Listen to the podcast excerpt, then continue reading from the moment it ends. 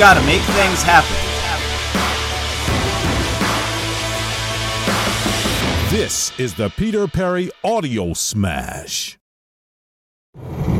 So I'm totally curious to see how this thing's going to turn out. First of all, the road noise has got to be nuts, so I apologize for that.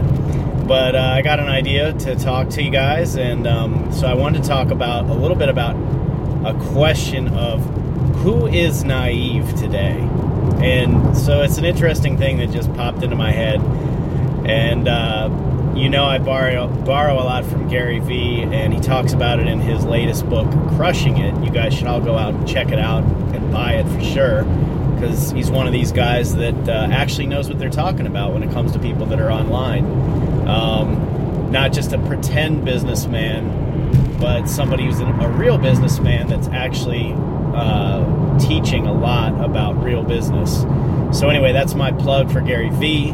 But um, he starts his book out talking about who's naive, and it's a very interesting question. Talks about his kid who uh, wants to be a YouTuber and how it's real cool because so many kids want to do that now, and parents look at them and say, you know, aren't you naive? Are they discouraged, or do they just kind of roll their eyes? And what's what's crazy is, um, you know, I just came from the power industry, as many of you know, and General Electric stock is now dropped to the level where it is one tenth the value of Facebook. Um, so Facebook's market cap is three hundred million dollars. General Electric is about, uh, excuse me, three hundred billion with a B. General Electric's about thirty billion. And also interesting is that General Electric has about 300,000 employees, and Facebook has about 30,000. So Facebook has one tenth the number of employees as General Electric and um, has 10 times the market value. And I, I remember very fondly when Facebook went public, how everyone said the company was overvalued and how it was naive to think that social media would be a big deal. Everybody said the exact same thing about Amazon, which very interestingly um, happened in 1997 when I was working at Merrill Lynch and I was getting calls and calls and calls about the dot com stocks. And I remember my manager told me, don't put anybody in those things. It's a bubble, it's crazy. Um, meantime, if you had put 10,000 in Amazon, it'd be worth about 5 million right now, back in 97. So I, I, have heard this continuously, and then of course when the dot com bubble burst, everyone said, "Look at those dot com guys; they're naive." the internet's just like the fax machine. I remember they put Terry Semel in charge of Yahoo, um, and he ran it into the ground, while Google, which was run by you know the young naive guys, totally crushed Yahoo and just made Yahoo completely irrelevant. And I've seen this again and again where the new technologies come out, people embrace them, and they're called naive. You know, same thing happened in Bitcoin. I remember I was talking about it back in 2009 God, I should have bought it. Um, and everybody said it's it's never going to work, but it made perfect sense to me because here you have a currency whose value is uh, whose quantity is fixed, while the Federal Reserve all the while is printing more dollars. So supply of dollars goes up, and um, supply of Bitcoin stays the same. Now, of course, Bitcoin. Um, got into bubble territory and I'm not a financial advisor. Don't buy anything financial related based on what I say. Um, but it's just an observation of mine as somebody who's been around the dot com industry um, and in digital marketing the entire time. So now I'm pushing forward in B2B marketing and sales. And in my opinion, B2B sales and marketing are going to unite. There's not going to be a, in B2B companies, there will no longer be a sales department and a marketing department there will just be one department headed by a chief revenue officer, and you're starting to see this happen in Silicon Valley where companies are doing this. Why is that the case? Because the sales cycle is rapidly um, becoming elongated, requiring more um, marketing related skill sets. But of course, the sales related skill sets will never go away. They're only getting more important. The good salespeople are only becoming more valuable.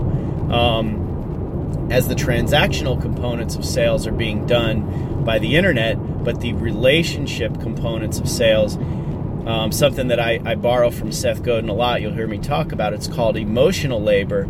Emotional labor is the labor of the future, and so that is um, one thing I wanted to connect with what what Gary Vee um, said about naivete. Uh, the kids want to be on YouTube, and they somehow intuitively understand that the labor that's being done on YouTube is emotional labor, and it's only going to grow in value in the new economy. Um, if you want your job to be safe from artificial intelligence, make sure you're doing emotional labor. If you're in a service industry and um, you basically follow script and do whatever the company tells you, um, that's not emotional labor. When you think and solve customer problems, that is emotional labor. And so it's really awesome to be living in these times where we can allow our personalities to show through, and the, those personalities, the, which is really our humanity, our humanity is what um, is being rewarded in the current economy.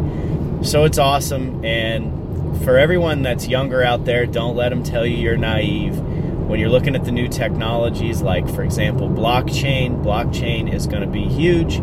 AI is going to be huge. My son loves video games. I encouraging encourage him in that because um, people who can code video games and who understand that inter- the interactivity of video games, that clearly will be um, the next wave of emotional labor. Where um, you know YouTube channels and and such, where we can like, comment, and share, is really just enhanced um, viewing, right? So it's it's very similar to television. Television. It doesn't have anywhere near the continual interactivity of video games.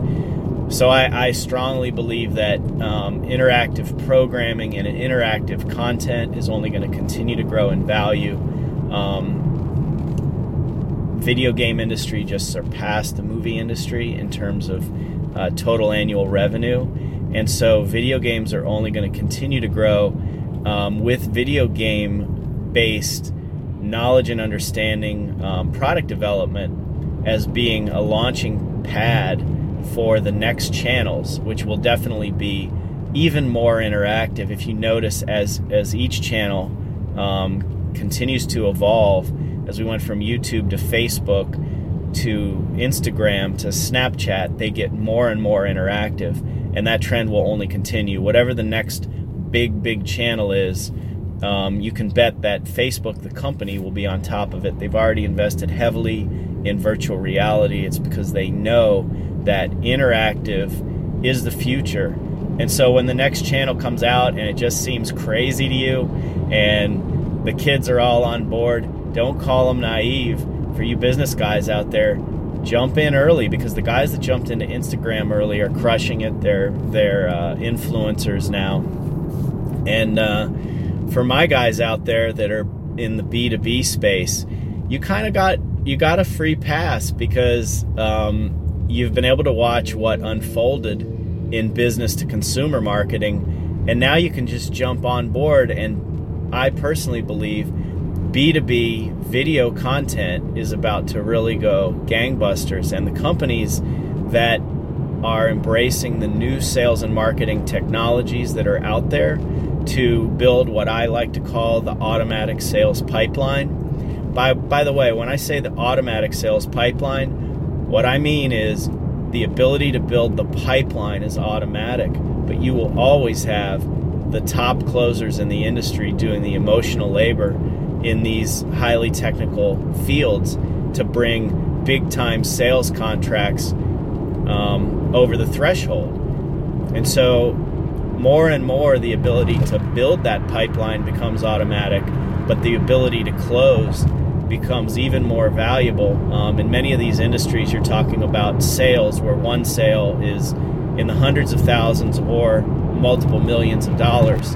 And so, bringing that sale through to the finish is always going to be um, relationship driven and very, um, very much emotional labor in a place where uh, there's a lot of value going forward. And what's crazy about it is the complete opposite has always been predicted was that the marketing was going to take over and sales was going to kind of fall by the wayside. But what's what it's turned out to be is the opposite because many of the marketing functions can be automated, whereas very the, the that closing relationship piece truly is emotional labor. But what you are going to see is now that video is becoming so prominent, it's going to really explode in the world of B2B sales and marketing. And you're going to see the top salespeople, they need to be put on camera because they, they know the nuance of the product so incredibly well. And those people are going to become influencers in their industry, and their companies are going to have to let them do it. No longer is it going to be just about promoting the company brand only the top influencers who can talk on camera and create a rapport with customers rather than fly these top closers all over the world to meet with customers one on one on one in the beginning of the sales cycle we're going to put those closers on camera and allow them to influence way more customers in the beginning of the sales cycle and then as the customer moves along and gets closer to close of course there's still going to be in person interaction, which uh, watch for virtual reality to even eliminate some of that. But uh, the point I'm trying to make is who's been naive in all this? And it's been the guys that have continually forecast against digital, against dot coms. And B2B tends to be a, a very cynical industry, very hard nosed, very profit driven. And I'm here to tell you, CEOs out there, there is huge opportunity and profits. The number one biggest competitive advantage in the world of B2B right now is in the sales and marketing channel. There's a McKinsey report out that shows that the companies that have adopted digital are eight times more profitable than the digital laggards. And they're specifically talking about sales and marketing. I'll put a link to the report um, in the comments below.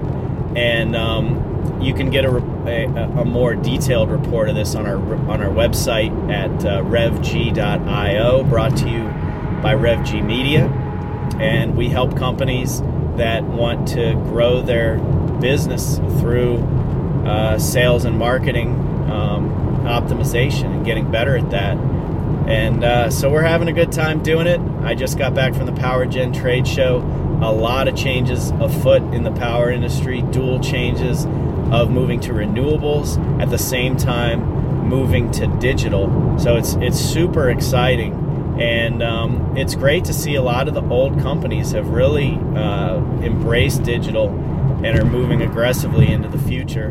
And it's it's a fun thing to see. It's a fun time to be in industry. Um, and so for any guys out there in B2B that are trying to reach other companies and grow your business, if you're trying to expand and get more accounts, if you're not really sure which accounts you should be targeting, and if you're trying to build your brand using the new digital technologies, we we deliver faster revenue growth and we help you build your brand through social media.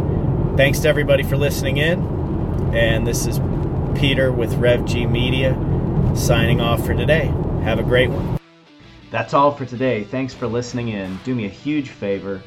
If you got any value from this podcast at all, please subscribe and share it with your friends. There's no bigger compliment, and I truly appreciate it. Until next time, this has been the Peter Perri Audio Smash.